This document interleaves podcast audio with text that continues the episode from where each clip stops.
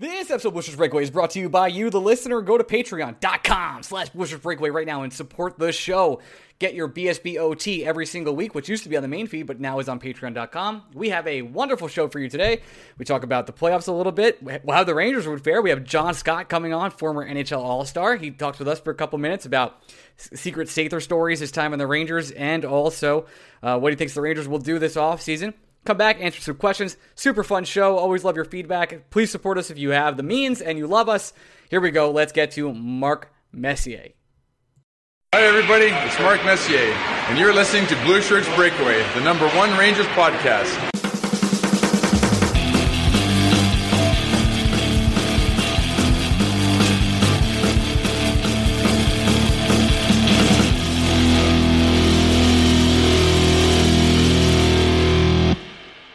Hey, Bushwick Breakaway Welcome to the Bushwick Breakaway. I am your host, Ryan Mead of patreon.com slash Bushwick Breakaway, and I'm here with my other co-host, Gregory Kaplan, also a Bushwick Breakaway pa- Patreon, whatever. Greg, say hello. You say one fucking word, I slap you in the face. Oh, about the weekend? Say one fucking word. Ranger. One, number one go. Ranger podcast. Good man. Good man. I'll do the right. I'll do the right thing. I'll be the bigger man. Uh, boy, oh boy. The playoffs happened uh, for 24 hours. We had three overtime games. Probably should get this out of the way now, right? Uh, well, no, first thing we should talk about Flames Canucks first, right? Okay, because that was the game of the day. Five four. you have to be honest. Like it was a nice dessert after watching all the. What are they doing? What did the sky? Like I know. I, I know oh, it's that not they, that.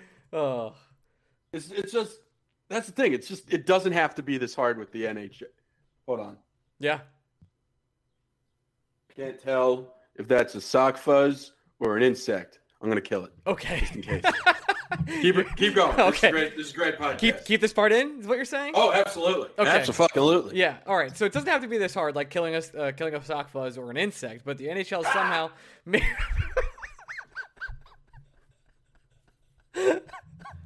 I think sock fuzz, but I had to be sure. Okay, so the NHL doesn't. Are you saying you don't make? Are you saying you don't scream when you kill a bug? I, you know what's funny, and I'm gonna get some crap for this. I think I don't kill bugs.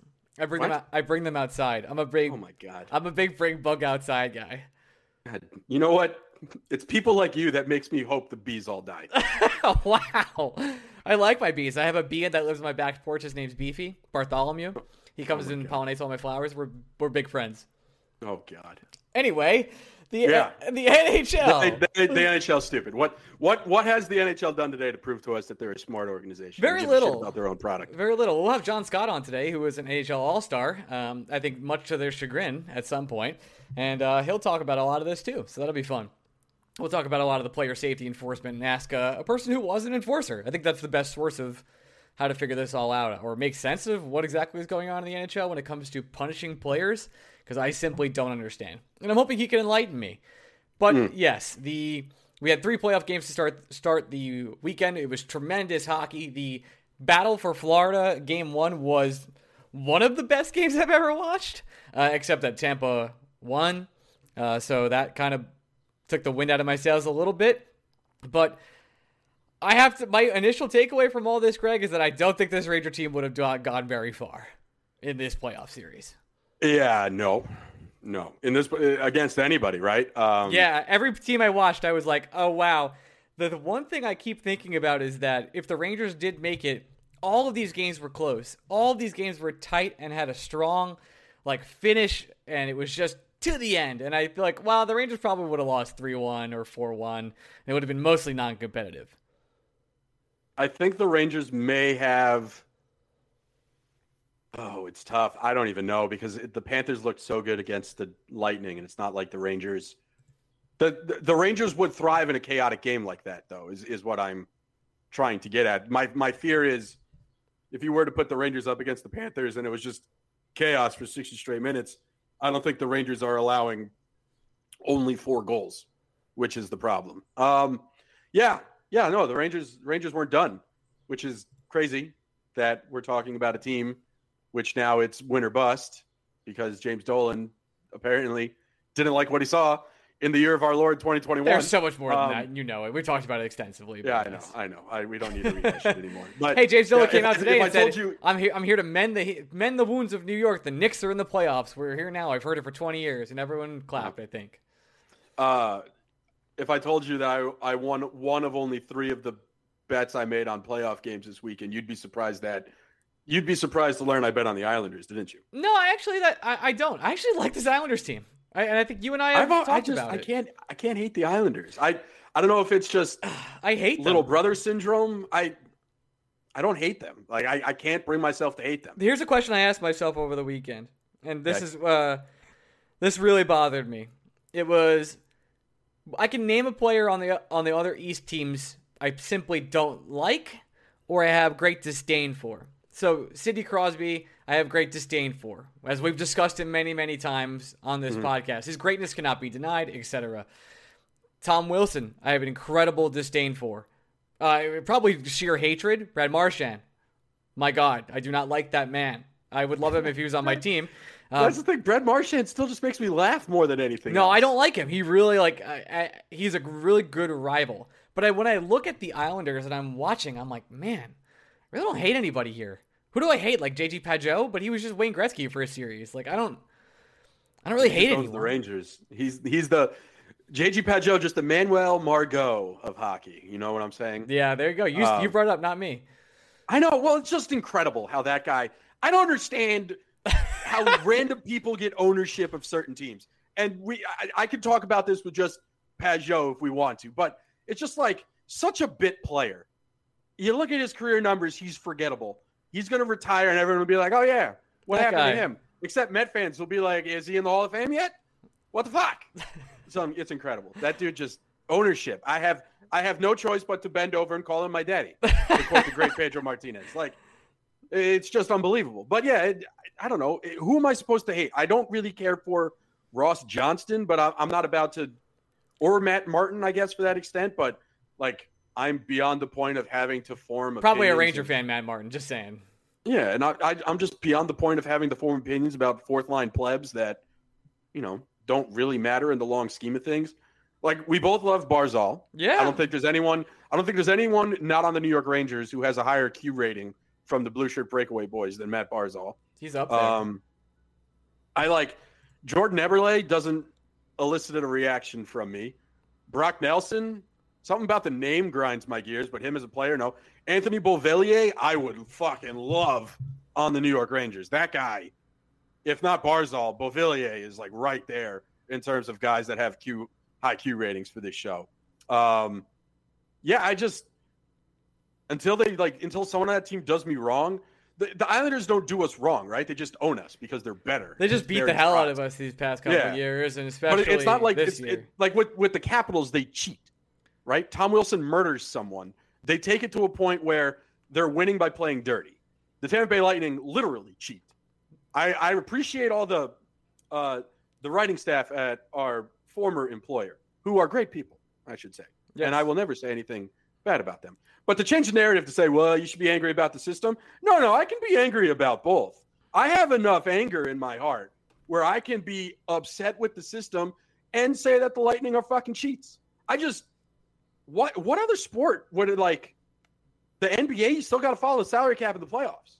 The only thing What I can think doing? of that's close to like this in the NBA is the Dirk Nowitzki contracts that he took for very cheap to then eventually be the Mavericks president. That's the only thing I can think of that's close. But it's not like the Mavericks but were he also he did leave money on the table. Like yeah, he did. he willingly like nobody on the Lightning is leaving money on the table. They're just paying everybody. That's true. You're right. You're right. That's a good point.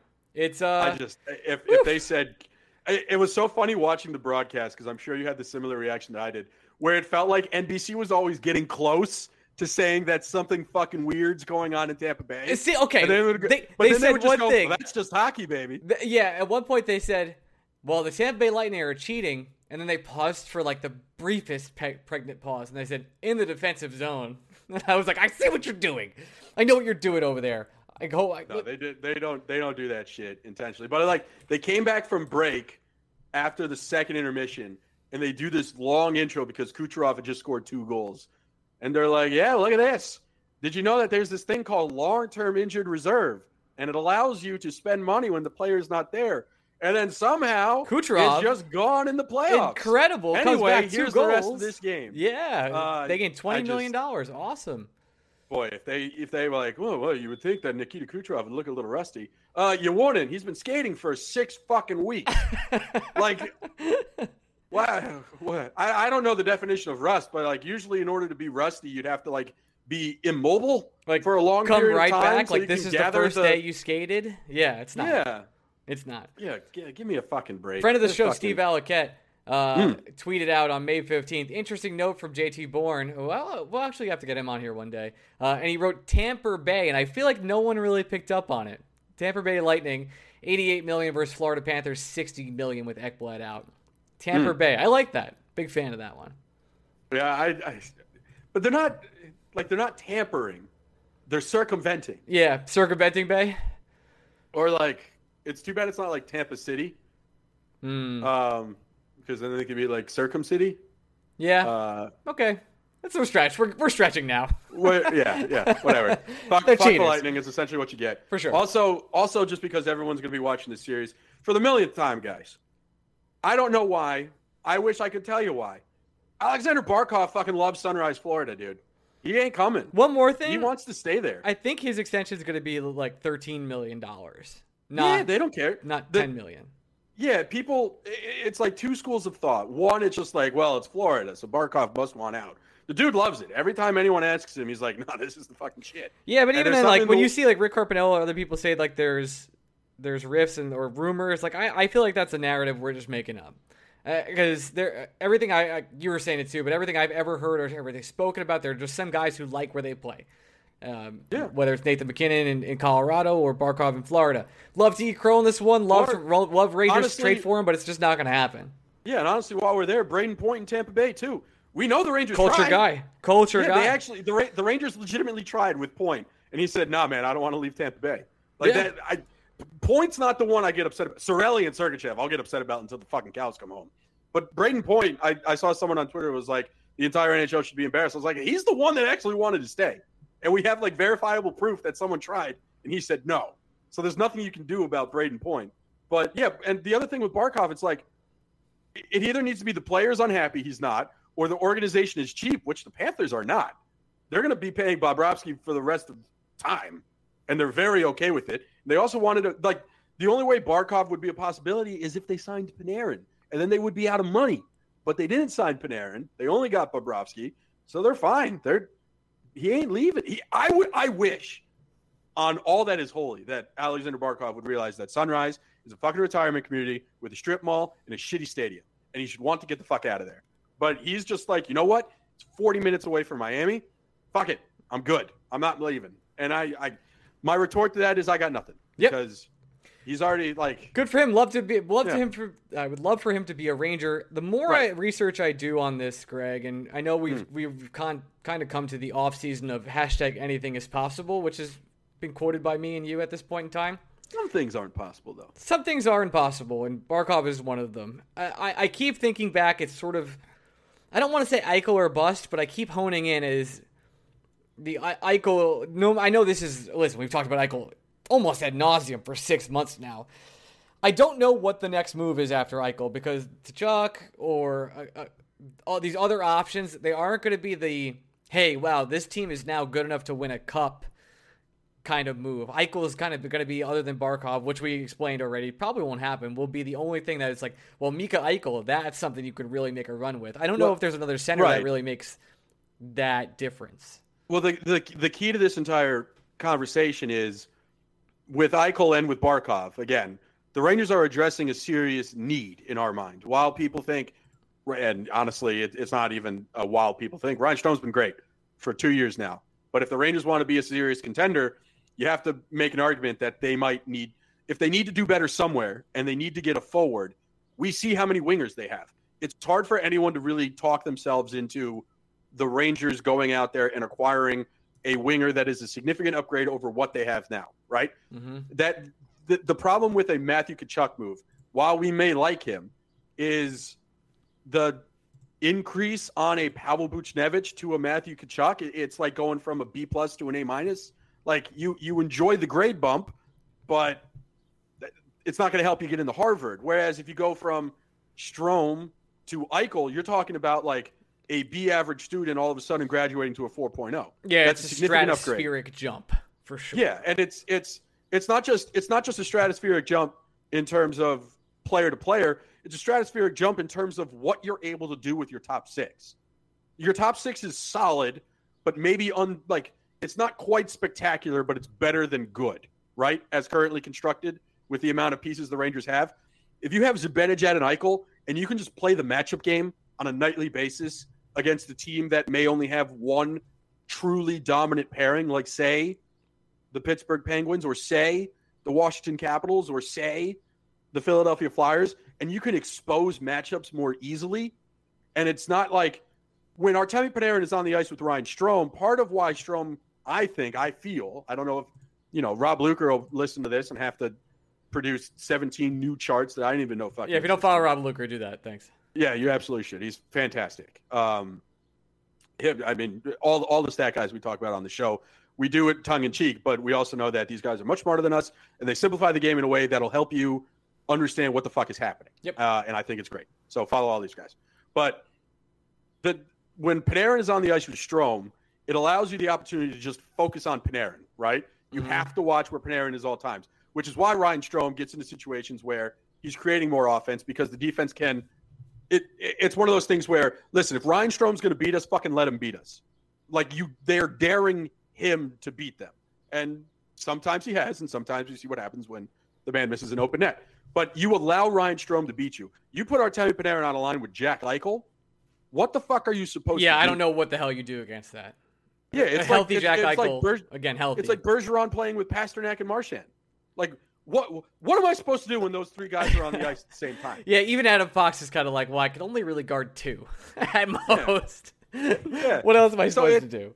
Yeah, it, it, it, it's changing the equation, and it, that's what happens when Zibanejad is on the ice. With maybe teams are focusing more on Zibanejad, but everybody respects. I mean, the Lafreniere, we saw the leap he took when he started playing with Zibanejad, and Pavel Buchnevich has just evolved into this perfect winger for Mika Zibanejad that I don't think any of us truly ever thought we'd see. We always hoped, but I don't. I think you're kind of lying to yourself if you thought this is going to be the final form of Pavel Buchnevich. But if you tell me that in your top six you have a line that I don't even give a shit who's on the right wing with Panarin and Eichel, I hope it's Kakko that would just do everything that I've ever wanted in my entire life. But you have Eichel and you have Panarin on the same line. The fuck is the opposing team supposed to do? What in God's name are they supposed to do against you? And then if they're not on the ice, you're telling me I have to deal with Zibanejad, Buchnevich, and Lafreniere? Give me a fucking break. Yeah. What are we doing? And that third line is, you know, the third line is probably he. Well, I we'll assume, see. We'll see. Yeah. there's uh, st- there's some tiers one of, players. One of Kreider or Kravtsov will live on that third line, and they just get to be like. Remember the year the Penguins won the cup, and Phil Kessel just decided to be the world's greatest third line winger. Well, yeah, like, Phil Kessel on the third line is really unfair, especially when he was yeah. that good at that point in time. I'm not, but I'm not saying Chris Kreider or Vitaly Kravtsov could be Phil Kessel, but you get to be the dude who gets to go up against bottom pairings the entire year, and you just get to use and abuse them nonstop because the opposing team has to play their top four against that top six. There's benefit to that. It, it, it makes the rest of the lineup deeper and better for sure. Uh, there is one thing I, I do want to mention. I've kind of been poke, poking around a little bit. Okay. Okay. Having some discussions, talking to New York Rangers all the time. As you know, as is tradition here on Blue Shirts Breakaway. And I can't help but think that there's something that absolutely stinks about the expansion draft. Now, former guest of the show and good friend of the show, Larry Brooks, wrote about the expansion draft today and how the Rangers might protect Gauthier. I, I'm not sure any of this protection stuff actually happens. I'm really not.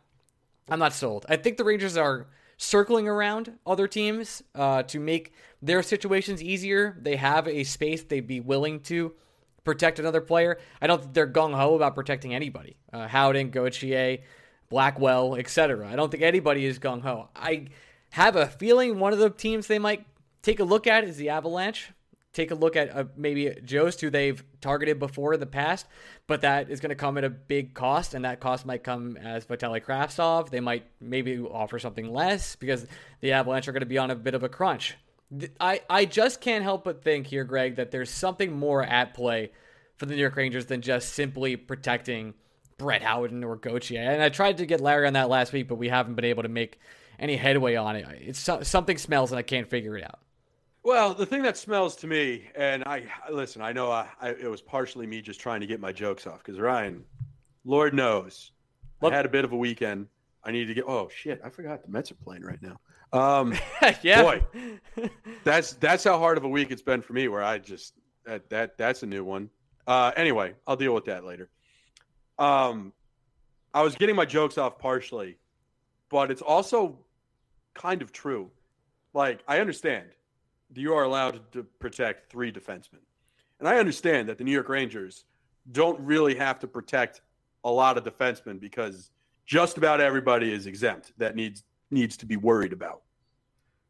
But there's just I, to me, it would be unacceptable if the New York Rangers went out, didn't try to get an upgrade on the defense at cost, and not have to protect Libor Hajek. I just, I, I in my head, I, I get it that they're not going to protect Anthony Bitetto. They shouldn't. They're not going to protect Anthony DeAngelo because no one's going to take him, and the Rangers are going to buy him out. So these guys don't need to be protecting. So you essentially have an open spot on your defense where you can acquire a player that another team might not be able to protect, mm-hmm. and you can try to do better than whatever the Seattle Kraken offer is to get that player and keep that player from even reaching the expansion draft. This is something the Rangers can do. And you're going to tell me that they're not going to do it because they're just going to be like, you know what? We have to protect Libor Hajek. Man high. To me, man rocket has to happen. Yeah. No, but you know what? Eh, fine. If you want to protecting one of Brett Howden, Julien Gauthier, whatever. I it, like that.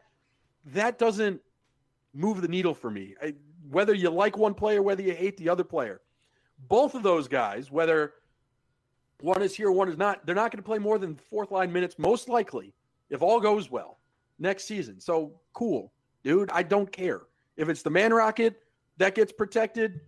Well, that's plenty of we'll of content. figure it out. Great. We'll figure it out. If it's if it's Gauthier that gets protected, great. I think it's a player that still has some upside.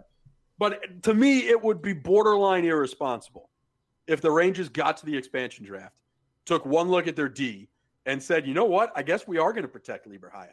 Go out there and get someone worth protecting. Because it's not going to cost a boat to get it doesn't have to be a Mattias Ekholm. It doesn't have to be Hampus Lindholm. It doesn't have to be Matt Dumba. It could just be a serviceable third line defenseman that you traded a fifth round pick for. Like think Jon Merrill, except not Jon Merrill, because I'm pretty sure once again he's a free agent. You don't have to you don't have to break down the doors with who this defenseman is. It could just be an a, a pure upgrade over Brendan Smith that you got for a very late cheap draft pick because the other team didn't want to lose him in the expansion draft. That's a guy the Rangers should go out there and target because I, it's just just dare the Seattle to take Hajek. What are we doing?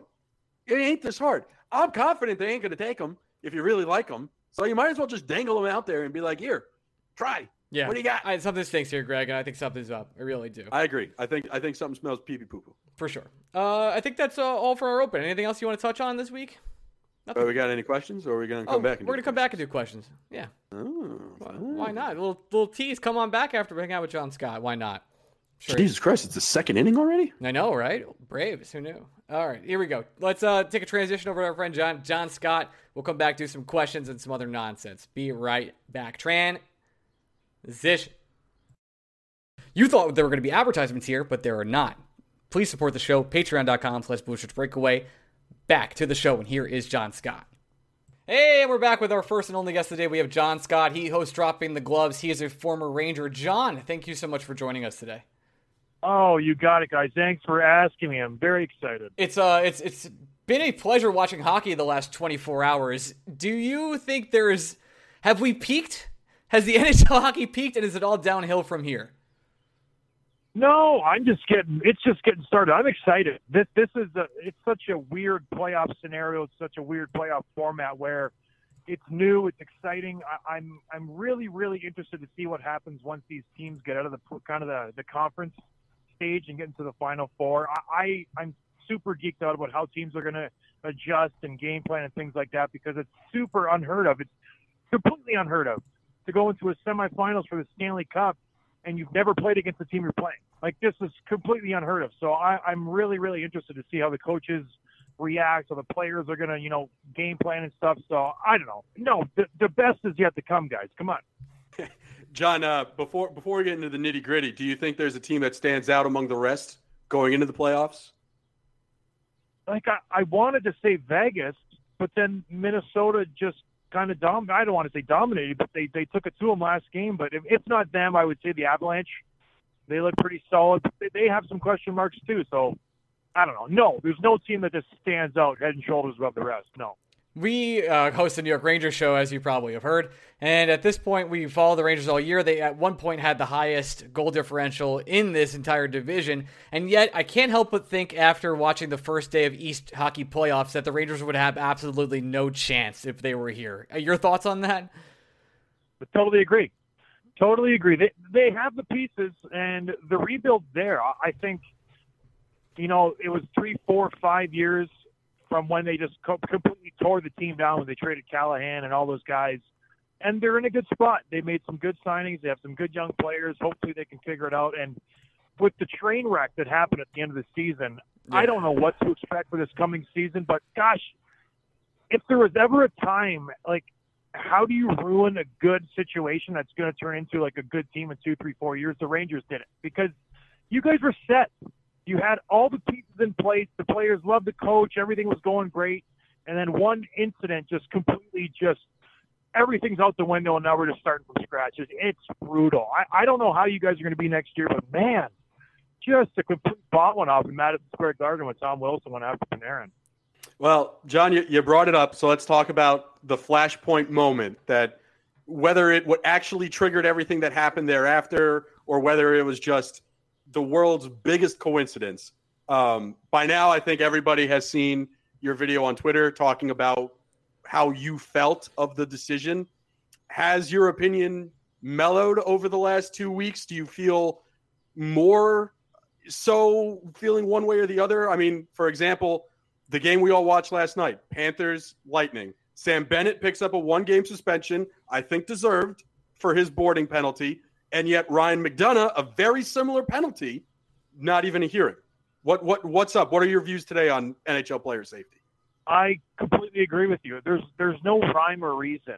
You know, McDonagh's hit was very similar. He he could have rightfully got a one game suspension, but he doesn't. Sam Bennett, same kind of hit, same kind of play. He gets the he gets the game. I, there there's no rhyme or reason. I said it before, and I'll say it again. I think there needs to be more transparency and what goes on and George Parros' thought process. And he should say, this is why I'm giving Bennett a suspension. This is why I'm not giving McDonagh a suspension. There, there, you know, there's there's too much gray area where we just don't know what he's thinking, and it, it's mind numbing for players because if if I'm Sam Bennett, I'm looking at this point like, how the heck is Ryan McDonagh not suspended and I'm getting a game in the playoffs? It, it doesn't make sense to me. And I don't know. And just going back to the Wilson thing, I think Parros completely dropped the ball. I stand by my statement. I'm even more strong now because Wilson scored. He's an impact player for Washington. Washington, in my opinion, he should not be on the ice right now. So he could potentially win the Capitals that series, and he does not deserve to be on the ice. It almost feels like star treatment to me, because if Ryan McDonagh's name was Sam Bennett, I just have a feeling that he would have been suspended. Whereas a player like Tom Wilson of his caliber, who, even though he has the truly awful reputation and has been a repeat offender, uh, they just didn't do it because he's he's that guy. He's a ratings drawer. Is, is is that something you maybe have picked up on as a as a as a trend for for player safety and punishment? Well, yeah, he he he scores. He's a very entertaining player. The fans love him. He he's just that guy. He has the look. He's a handsome dude. If you get a guy to do all of Tom Wilson's hits and put a name on the back that says Zac Rinaldo or a guy who's played for the Rangers, Brendan Lemieux, he's getting twice or three times as many games as Tom Wilson ever got. So I, I definitely think there is a bias there. As much as the NHL, you know, will just no, there's no bias. You know, we treat every player the same. BS. You don't. You want the star players in the game. You want to sell the game, and Tom Wilson sells the game. That's what he does. So it, it is what it is. I, I don't I don't hate it. I, I get it. But I would just, if they would just be transparent, be like, listen, we're not going to suspend Crosby for a spear because he's Sidney Crosby. We're going to suspend whoever else yeah. for a spear because he's he's a nobody. You know what I mean? Like we need Sidney Crosby. We'll give him a fine, but we're not going to suspend him because he's good for the game. It's just, it's okay to say that. I think people would understand. John, one thing that has always fascinated me with the NHL, um, and you have a unique perspective on this because you are a former enforcer, a big body, that uh, it, it's the role of a deterrent in the current day NHL. And we saw a lot of talk after the Wilson mugging, uh, whatever you want to call it, about how the Rangers don't have that guy in their lineup that'll make someone like Tom Wilson think twice. Do you think deterrents are a real thing? If Ryan Reaves was a New York Ranger, does it stop Tom Wilson from trying to uh, put Artemi Panarin through the Madison Square Garden floor? Uh, absolutely, and I think it, it's like across the board. If you have the nuclear button on your bench and all you have to do is push it, and then you know you're going to get destroyed. No one, no one's going to mess with you. He, that's what. When I was with the Rangers, I, I went into Glen Sather's office and he said, "John, I like to have the biggest, baddest, toughest guy on my team." And he's and you look at every team Slats has ever had, he's always had that guy who was feared throughout the league, and he's been on successful teams. He's arguably one of the best GMs of all time maybe top two, top three. Lou Lamoriello's up there. He he's in very rarefied air. And it just goes fear is real. People get afraid. Tom Wilson, for as much as he wants to say, Oh, I would have done the same thing, maybe he would have done something to Panarin. He would never have gone to the extent that he would have he went to. Because I talked to Ryan Reaves last week on my show. And Ryan's like, Listen, if I play for the Rangers, Tom's not doing that. I played Tom many, many times. And yeah, he hits, he plays his game, but he doesn't go, he doesn't cross the line. He plays within the boundaries. And I, I, I completely believe that because I, I played for a decade and I played against some of the biggest rats in the game, the guys who were just complete animals out there. And when I stepped on the ice, they were minding their P's and Q's. Yeah, they would finish their checks, but they weren't trying to bury guys. They weren't trying to take guys out. They were playing a really, really calm game. And you can't tell me that that's not because they were scared of getting their doors beat off if they, you know, crossed that line. I would just take them behind the woodshed. Like that's a real thing. Yeah. Absolutely. Uh, you mentioned getting traded to the Rangers. If you wouldn't mind telling, I, have heard, I, have heard of the rumors of this story. I actually haven't heard it myself. Uh, what was it like meeting Torts the first time at the Rangers? What is the whole story of you actually getting traded to the Rangers and then having the meter with the Dark Emperor himself, Slats? Yeah, it's it's funny. You you never expect to get traded. I was in Chicago. I got the call right at 3:01 of the trade deadline. I was like, great. My GM's calling. I'm getting sent down. That's what I'm thinking. We got somebody. I'm getting sent down. He goes, no, you got traded to New York. I'm like, oh, great. I got traded to the Islanders. They were last place. He's like, no, you're going to the Rangers. They're first place in the East. I was like, whoa, okay, cool. Jumped on a plane later that day, went to the practice rink in White Plains, walked into the room, go and meet Slats. He, he gives me the story. He's got a cigar. We want the toughest guy, blah, blah, blah. I'm like, great, I'm here. We already had Rupp. You already had Stu Bickel. You already had Brandon Prust. So I'm, it's not like I'm walking into a team that needs toughness. You guys had toughness for days. So I don't know why I'm there. I, go into the dressing room. I get my equipment. I walk into the workout room. Tortorella's there. He's like, hey, like, what are you doing here? I was like, I just got traded here. He's like, really? I had no idea. I was like, oh, okay, cool. Um, he's like, come into my office. And, and I sit down and he goes, well, listen, I had no idea we were going to get you. Um, obviously, I know who you are. I don't know how we're going to use you or if we're going to use you, but um, yeah, and that was it. And I just got up and left. I was like, cool. And I played a couple games at the end of the season. And that was it. And I, like, I don't know, me and Torts butted heads. I, I was a black ace. Maybe I could have dealt with it better, but we had a couple FU battles and we went back and forth. And it is what it is. Torts is a fiery personality, and I don't really back down from somebody. And we we just kind of butted heads a little bit, but I enjoyed my time there. But gosh, that Tortorella, he can really. If he doesn't like you, he lets you know, and he did not like me. Well, I have So a follow up. Hold on, hold on. So you you go into Sather and he's holding a cigar. I need more details. He just, you know, Slats, he always had the cigar. He was chomping on it. So I go in his office, and I don't know if you've ever been in his office. no, I haven't had the Um, pleasure, John. Oh my goodness, he had literally every hockey player in North America and Europe on a little magnet stuck to his wall. Every team he had their NHL roster, their AHL roster, their East Coast roster, and all their prospects.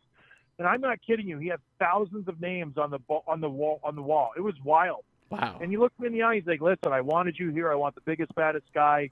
That's you. We want to re-sign you. We love what you do. Go out there and just protect our guys." And I was like, "Great, sounds good."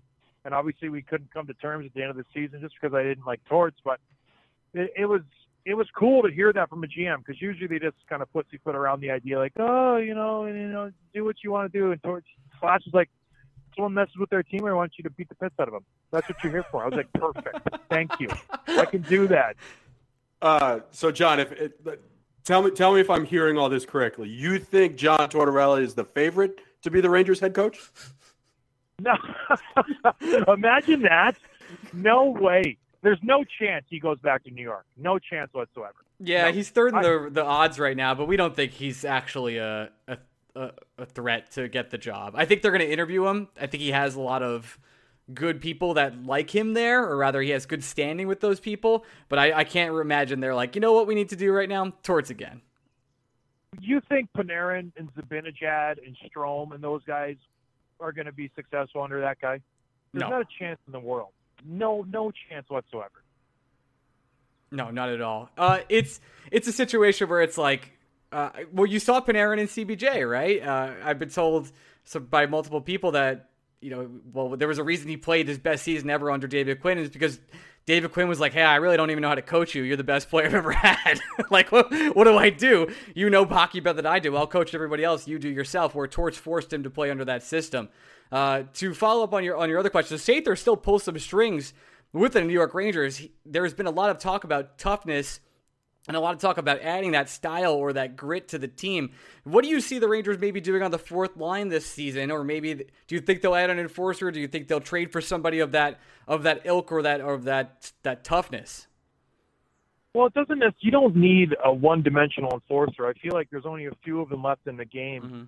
I, I just think you need a guy who is can handle himself. You know, I don't know why they traded Brendan Lemieux. I don't know how he was acting in the locker room if he kind of was having issues with the guys, but he he filled that role. You know what I mean? You were a little scared of him, not because he's like the super tough guy who can like just throw bombs and beat up Tom Wilson. But he's a little bit of a loose cannon where you know he might stick you in the face. He might you know take a run at your best player from behind. You need that little bit of crazy in your lineup, and I feel like New York doesn't have that, and they need to address it. They don't need to go out and get an old-fashioned goon. You just need a guy who the other team is scared of. I know when I played a team and they had a Chris Neil or a Zac Rinaldo, or even when you got like a Brandon Prust, you need a guy who, you know, you second guess yourself when you're going into a corner. Either I'm going to get blown up by this guy, or if I hit somebody, he's going to jump me from behind and I have to answer for something. So the Rangers don't have that. Brendan Smith isn't scaring anybody. He's not. He's very predictable. He's not tough. So they need to find something to just, you know, make teams think twice. Make Tom Wilson think twice before he goes and takes a run at somebody, because he will if you get someone. John, I, I as a former All Star, I, I, I think your opinion on the next question for me is quite important. Um, the Jack Eichel situation. Have you ever seen a situation go that sour, seemingly that quickly, and also that publicly in the National Hockey League? Not with the player of his caliber, this early in his career. Like he's still on his entry level contract, if, if I'm not correct. I think he's within five years of, of entering the league. So to just go from being the second overall pick to being the the block we're going to build our franchise around, you're the guy. To five years later, being like, listen, I want out of here. You've done like they did everything they can to just make that team fail. I don't know how many coaches they've had. I don't know how many GMs they've had under Jack Eichel. I don't blame them. Like it's a complete train wreck what Buffalo has done the last five, six years, and Jack's been there. And there's no stability. When you're a young player, you just want to see some kind of hope. You want to see something to kind of grab onto. It's like we have a great coach, we have a great GM. I can see the light. Let's go. Buffalo, they change their their identity every. It seems like five months, and they don't know what kind of team they are. Are we going to rebuild? Are we going to be contending? We're going to go get Taylor Hall. Oops, that didn't work. Let's just you know throw the baby out with the bathwater again. We're just going to start again. So I don't blame him. Uh, the the stuff with the GM and the coach and this and that, that's just that's just a bad culture. That should never get out to the media. That should never happen. Jack Eichel should never have that press conference at the end of the year and say what he said. That that is just you're it's out of control. And I don't know. I don't know how that's going to end up. I, I, really hope they sort it out. But gosh, he's not happy. He's not happy at all. The the point you brought up is the one that I kind of keep getting stuck on. It's if the Sabres knew all this stuff was happening behind the scenes, under what circumstances do they say, "Hey, Jack, you want to do a end of season interview with the media that you can say whatever the hell you want?" Like, what, what was the end game there from their standpoint that made them think, "Yeah, this will go fine. This will be okay." Yeah, like do you think Chris Drury might have, you know, grabbed them? Hey, Jack, you know, maybe let's let's talk a little bit before you go out there and just like set set our franchise on fire because they, that's the thing with Buffalo. They didn't. I guarantee you, they didn't have any conversations with them because it's just so dysfunctional over there. Nobody gets it. I don't know what's going on. I'm oh, sorry, not Chris Drury. Um, uh, Kevyn Adams. Mm-hmm. I guarantee you, Kevyn Adams didn't say anything to him. It's just a mess. Nobody gets it. The owners are just complete. And I listen. I like Kerry or Terry and Tim Pegula. I, I consider them friends. They don't know. They don't know what they're doing. They just have a lot of money, and they they succeeded with the Bills, luckily because they have a good GM and a good coach. Buffalo doesn't have that. Kevyn Adams is not a good fit to be a GM. He's just he has no experience. Maybe in ten years, but golly. And then if they trade him, they're going to get fleeced again because he already said he wants out. So teams are just licking their chops, like, ah, we'll give you a second round. That was my follow up question here, is because we talk, you know, we talk, we're on the Twitter all the time talking about trades. And I, the question I get the most is, hey, what's the trade packet for Jack Eichel? I get it 17 times an hour at least. And everybody that's a Buffalo fan says, hey, if you're not including Lafreniere or Kakko or both in the couple first round picks, this is never happening. But I, I just can't imagine a scenario where one, he plays for Buffalo again, or or two, there's actually a trade package that is worth his true value. I think he's either in LA or he's in New York at the start of next season, and I almost don't see a scenario where that's not the case.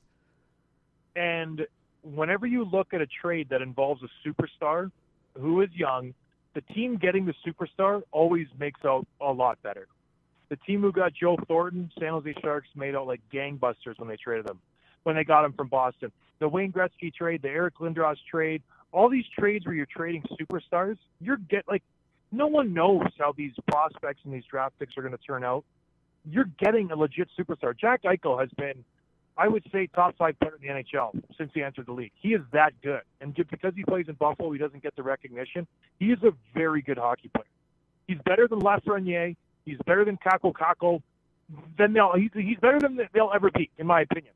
He's that good of a player. So if you can get him I would trade him straight up from Lafreniere right now, hands down. I would give. Where do I sign? Let's get that done because Jack Eichel, he's a special hockey player. They won't do that. Um, he's like one of their untouchables. But I think if you were in, in the long term to compare their careers, you have you make you have a really good case to make there, especially after Lafreniere's first year. But they're looking John, to do both. I'll, I'll, John, I'll add, I'll add one one caveat though. Uh, does the neck injury bother you at all, as someone who played the game, understands the game a little bit better than two guys under the height of five feet that probably can't throw under a punch five feet. to save their Oh, lives. Uh, six feet, I should say. We are taller than five feet. I was going to say fellas. Holy moly! Yeah, Um, we're real, no, real niche it's cause. podcasting here. Yeah, it's a cause for concern, but you get them checked out by doctors. They have specialists and stuff. You can get that looked at. It it doesn't concern me too much. If you think he if he really wanted to play, he could have played this year. There's like he didn't want to play for Buffalo at the end. They were like no one wanted to play for Buffalo. It, it was uh just a bad hockey team at a bad time, and they didn't have fans. Thank goodness that was their only saving grace. But no, I don't worry about that. He's a young kid. He'll heal. He's he's just he's a he's a stud, man. Honestly, he's an absolute stud. Was there anybody uh, circling back to your time on the Rangers? Was there anybody when you were on the team and you were like, "Man, this guy could be a real coach one day or a GM" when you were in the locker room? Dan Girardi. Yes, nice. Yeah, he was he was great. I love that guy. Um, I just coincidentally I played against him growing up as a kid. He he was from Welland. I was from St. Catharines. So he was just very calm, very smart, and just had a good demeanor about him. You know, he didn't get too excited, never got too down, and I could just see him being just really level-headed, making a really good, prudent decision when it was needed. And I don't know what he's doing now, but he would be He's in good in the front office. He's in Buffalo. Is he in Buffalo? Yeah, he's a coach in their Buff- defense now. Yeah. Buffalo hires so many former players. I mean, they, it's insane. All they do is hire former players. Maybe that's what they're doing wrong. Well, I would like Dan Girardi one day to come back to the Rangers, as uh, we've kind of been pumping that. I think he could be a good coach train for a long time. So you saying that really validated me, and I appreciate it. Anytime. Uh, Gregory, any any final questions for our dear friend John here? Who, uh, if if Ryan's going to go, who you thought um, should be a coach on those Ranger teams? Was there a guy where you would be like, ah, you know, I'm not really sure about this guy, just in terms of uh, anything? Is there is there a guy that you would like specifically? You don't have to name names. You can just tell us, you know, when we're not recording, who the real guy is. But is there a guy on the team that you were just like, you know, that something's a little loose up there? What's going on? What's happening? I would say Doobie, Dubinsky. he was a little weird. You know what I mean? I wouldn't want him coaching my team. So, but he's you know he's a good guy, but I I don't think I would trust him. You know, as far as I could throw him. Amazing. But the, here's the thing, though, John. You're a big dude. You could actually throw him, so that, that you might actually have more trust than any of the rest of us would with him. I do have Well, one. he's a, I, I don't want to dump on him. He's a great guy, but if you're, if you're talking GM coaching, you know that kind of position, I don't think he is fit for that. He's too fiery. He's too unpredictable. He's just like a loose cannon out there. You you don't know what he's going to do. So I I- don't think I would uh, have Doobie for that position. I do have one final question, actually. You may or be familiar with this team called the Tampa Bay Lightning and how they maybe have added, like, I don't know, two superstar players right before the playoffs. A little just super coincidence at this point in time. Would that piss if you were if you were a player, would that piss you off if you were on the other team? Like, hey, this these this team just magically added two healthy superstars? Listen, you just got to tip your hat to their GM, BriseBois. He, he, it was absolutely perfect the way he worked this this year.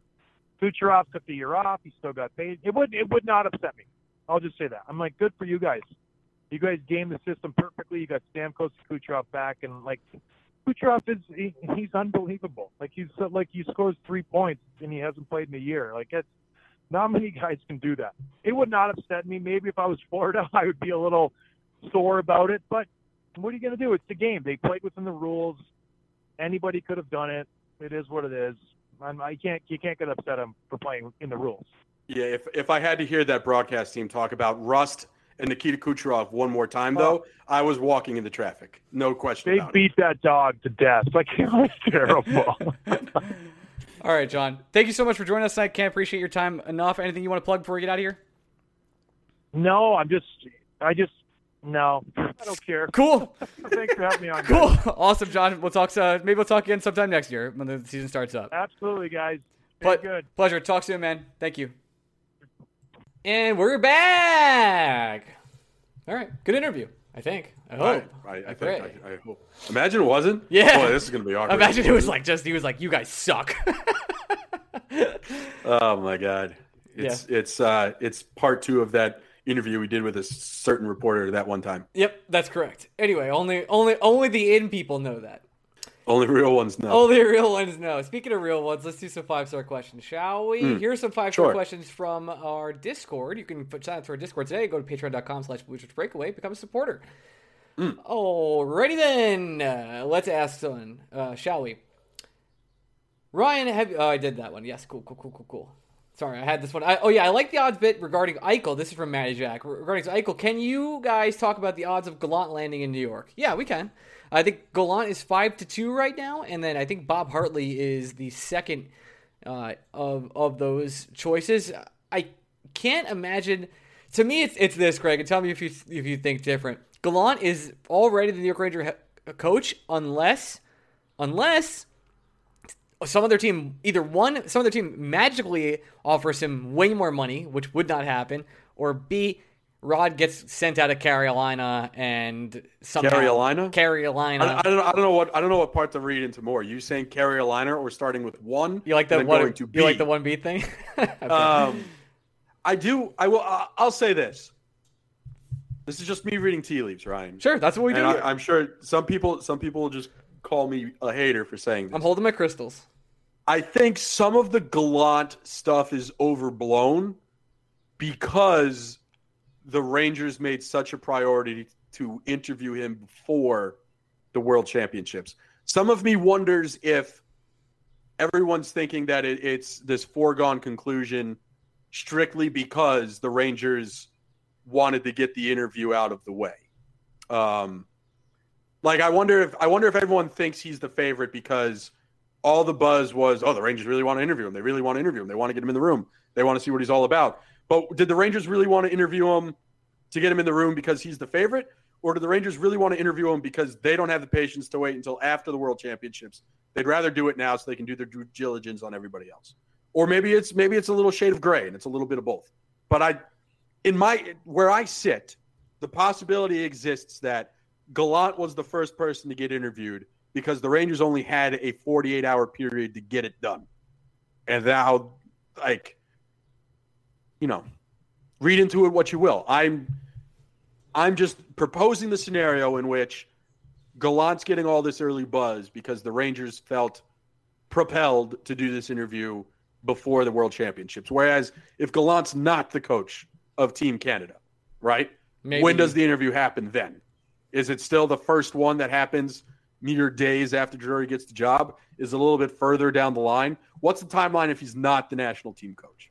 That's what I want to know. Of course, we never will know. We never will know. We don't have to know. But I do think the scenario exists where everyone has confused Gallant as the favorite with just this is the timeline in which the interview happened, and now the Rangers are going to get down to business. We'll be covering that every single week, as you guys know, so stay tuned. Next question is from Hello Vanilla. How much of, de- the, of the defensive improvements came from Marty Jacques? And can we assume that, that will, what will happen with, or the, rather, can we assume the same will happen with the blue line with the new coaching staff? We can assume nothing. We know that Martin Marty Jacques came in here and solidified the penalty kill for the New York Rangers to the best it's been in a very, very, very long time, and made some substantial defensive improvements. If you want to give him credit for Buchnevich or maybe even Kakko, you can maybe give him some of that too. Uh, we can assume absolutely nothing. I think you would agree, Greg. Yeah, but I, I also say it's not like I'm not expecting the New York Rangers to revert back to Lindy Ruff era defensive atrocities with uh, Jacques Martin not here. I, I think it's, you know, I would hope players have learned something from what Jacques taught them, and they're able to carry that over into whoever happens to be the right. next. It's like you had a you had a great Rangers. teacher for one for one year, and they left an imprint on you for the rest of your life. Right. I'm not saying it's going to be the exact same. That's irresponsible because it's not going to be the same system. You're going to be asked to do different things. But uh, I, I do think I, I think Mart, Jacques Martin deserves a whole lot of credit. Uh, I think we have given him the correct amount of credit for what he's done. But I also think some of some of what Martin did was just asking players to do something that they weren't being asked to do before. That's, like, that comes from the Buchnevich interview where he they tried him out on PK one day as like a joke, and he showed a little bit of promise, and Marty Jacques was like, "Yeah, uh, we're gonna keep him out there, even though that he wasn't ever like going to be tried in that role whatsoever," and turned out really well for Pavel Buchnevich and the New York Rangers. Yeah, would that have happened if Martin wasn't here? Would that have happened if it was still Lindy Ruff?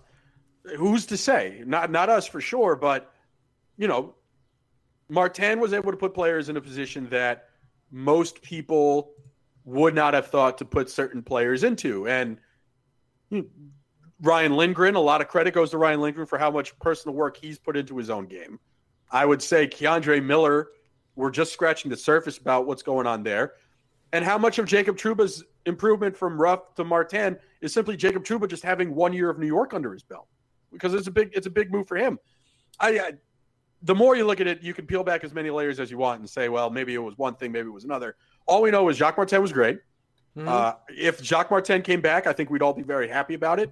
In fact, I, I, I'll say this: Jacques Martin coming back to be the Rangers' defensive coach I think I'd be more excited about that than whoever the Rangers name is their head. You can you can put that in the books to quote a great team.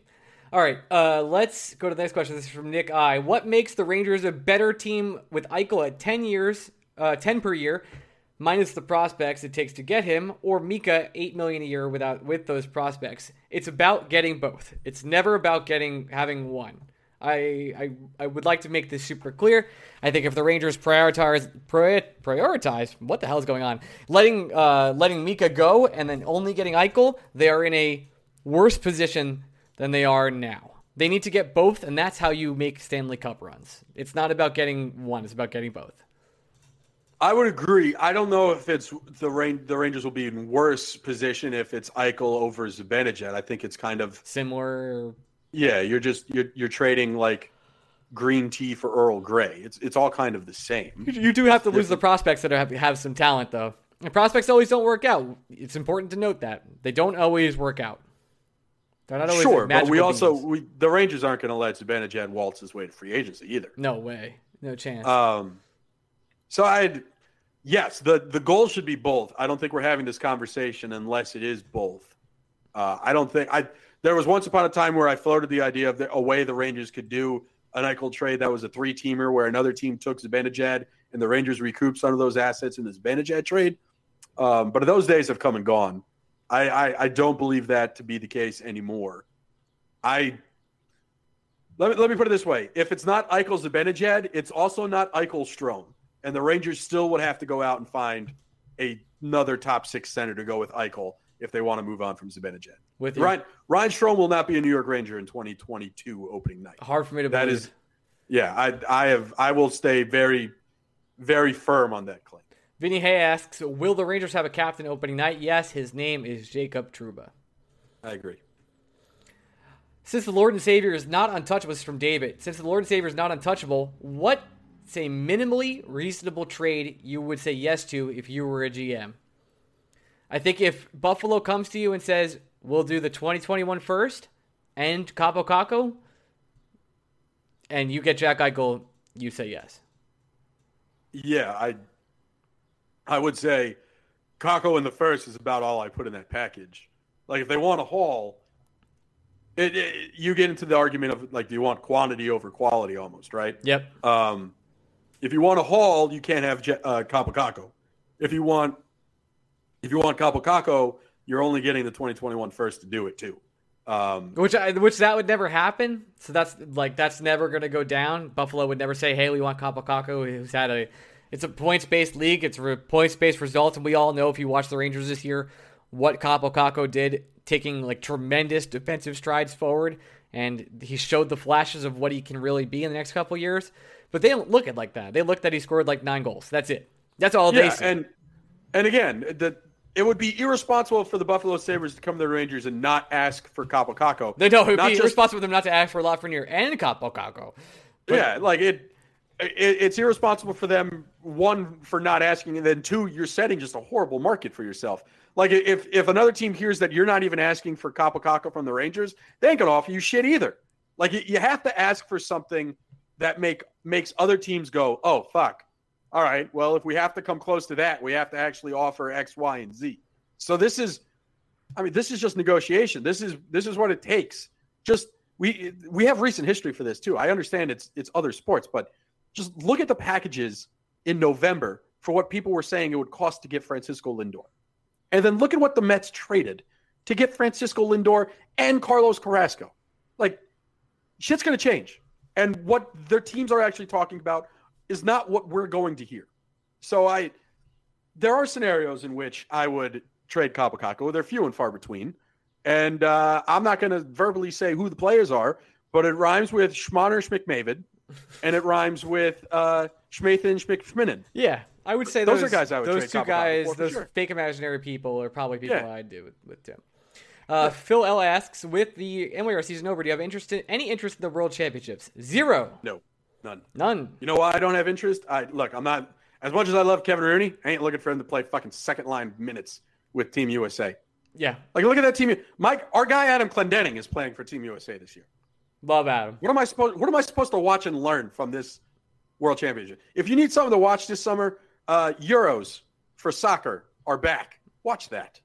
There's actually there's a lot good. of good sports on right now. Uh, listen, if that's your thing, you want to watch uh, Filipino go play a little bit, feel free. It's fun. I'm sure I'll retweet the highlights and we'll talk about the plays. I'm not going to watch the games. All right. Uh, if Howden is, this is from uh, Brother Mocha. Mochia? I don't know, whatever. If I'm sorry, if if Howden is no longer on the Rangers next season, who is the candidate in line to be the team's honorary man rocket that can get it?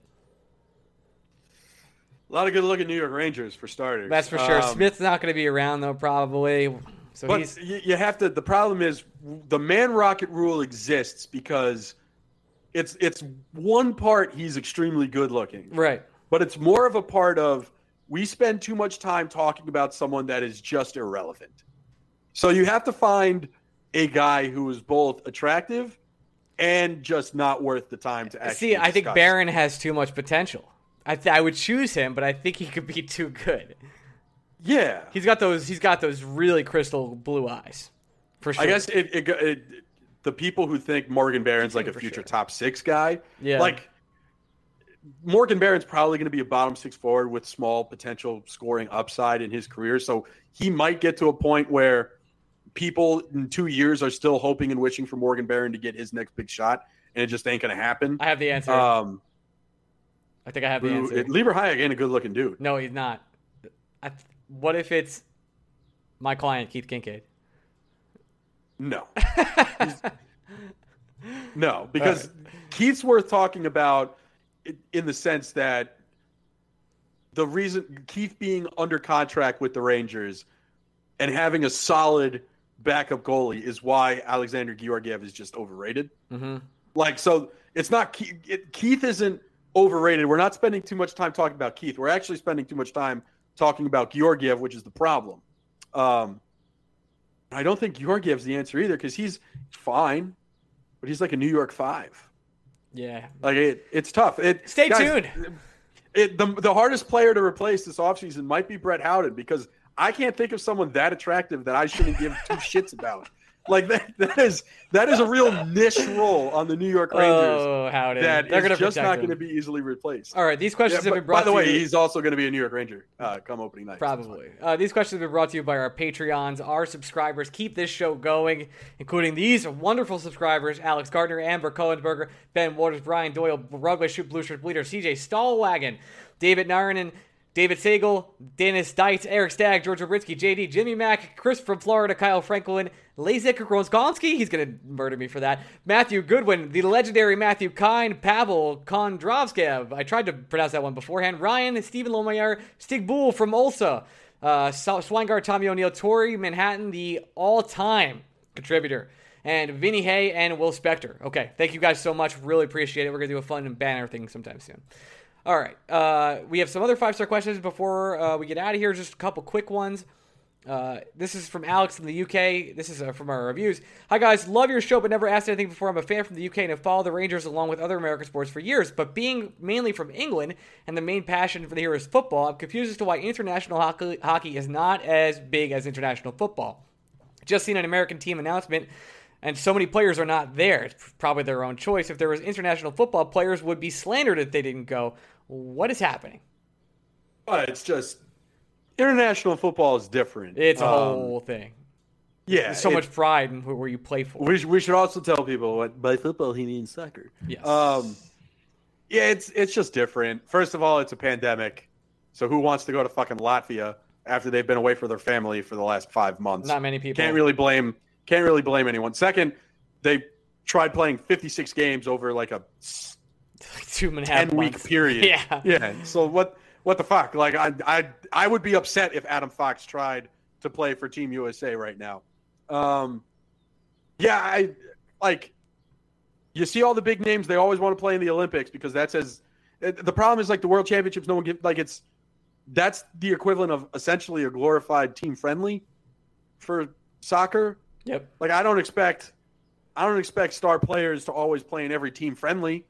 Sometimes we see Team USA roll out just a lineup of MLS scrubs when they have to play fucking Curacao or fucking St. Kitts, Sure. whatever the small island nations are. Um, yeah, I'd, if it was, if this was the Olympics, uh, it, it's fair to question.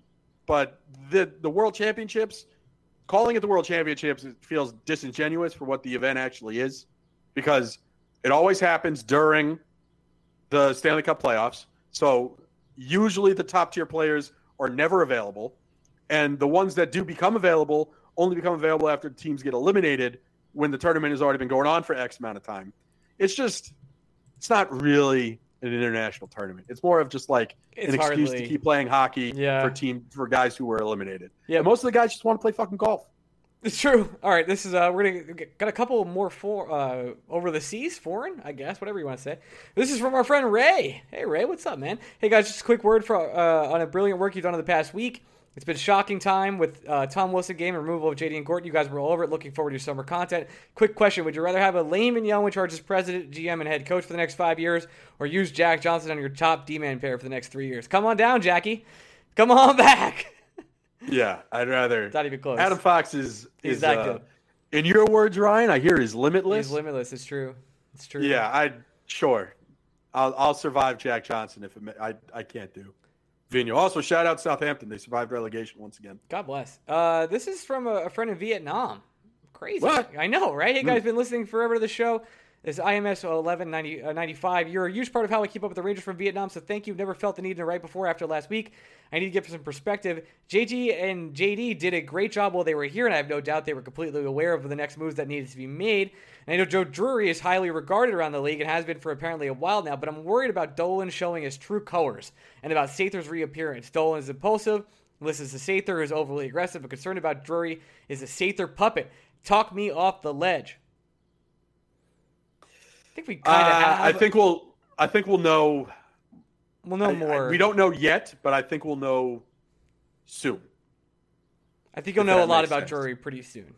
The, the, Yeah, the draft we'll- is, we'll is mid July. You're going to know a lot about Chris Drury before then. We're gonna we're gonna learn exactly what the word autonomous means for the New York Rangers by midsummer, like or August. By the time by the time Saratoga is running the Travers Stakes, we'll know exactly how autonomous the New York Rangers front office is. Agreed. Last question, and then we're out of here. This is from Lindy's Rough. Don't got to read this on the pod. Just a solid review for the number one New York Rangers podcast. Oh, it said don't read. That's weird. Okay, interesting. Um, If there's anything I know, Ryan, it's that you can't read. it's true. Uh, also, if you're looking for some guests to fill the offseason, us listeners would love a check in from off the internet Woj. I'm, I've checked in with Woj before. I, he's doing very well. I don't think he's a podcast man these days, but maybe I'll Yeah, ask him. I thought he was going to say our moms. Yeah, our moms will maybe come back for Mother's Day. It's uh, I don't know. Well, Mother's Day is come and gone. come and gone. Maybe next year. Who knows? All right. Did you call your mom on Mother's Day? Now I'm worried. Yeah, of course I did. Did you? Yeah, I called her today. Just, okay, but Mother's Day Yeah, I was did the too. tenth. I did. Listen, I, I she visited the week The way you before. the way you said it, you'd be like, I, I don't know, maybe around Mother's Day we'll have it back on. It's like, motherfucker, that was two well, weeks. you know, whatever. I, I tried to pitch Momcast, but I know your mom's going through a lot of stuff in Florida, so. No, I listen. I- I understand you're trying to pitch mom. well, we also had a lot going on. You know, Rangers did she. a lot. My mom would love to come on. I'm saying it might not be great right now. Right. We should try. We should try to get my dad back on. Yeah, because give- Lord knows give- that's when the they're going to trade for Eichel like mid podcast. That's actually a good idea. Let's get that happening. All right, we'll be back next week. Uh, you can follow me on Twitter at Orion Mead. You can follow Greg at Blueshirts Break if you want to support the podcast. Patreon.com slash Blueshirts Breakaway makes the show go, makes us continue to be NHL insiders. We'll be back. Love you guys. Bye.